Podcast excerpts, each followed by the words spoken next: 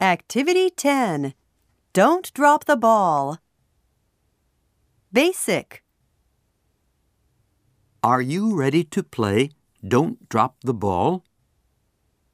Before we start the game, let's review the colors in English. What's this color? How about this? Next.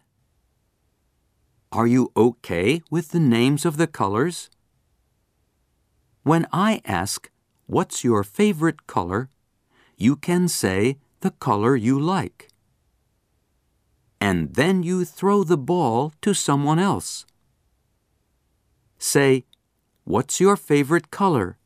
before you throw the ball. Then that person will catch and answer. Okay? Okay, I'll start.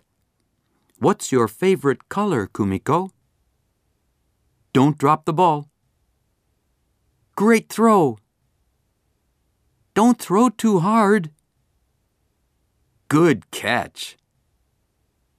Who's next? Can you get the ball? Okay, throw the ball back to me. That's all for today. That was fun, wasn't it?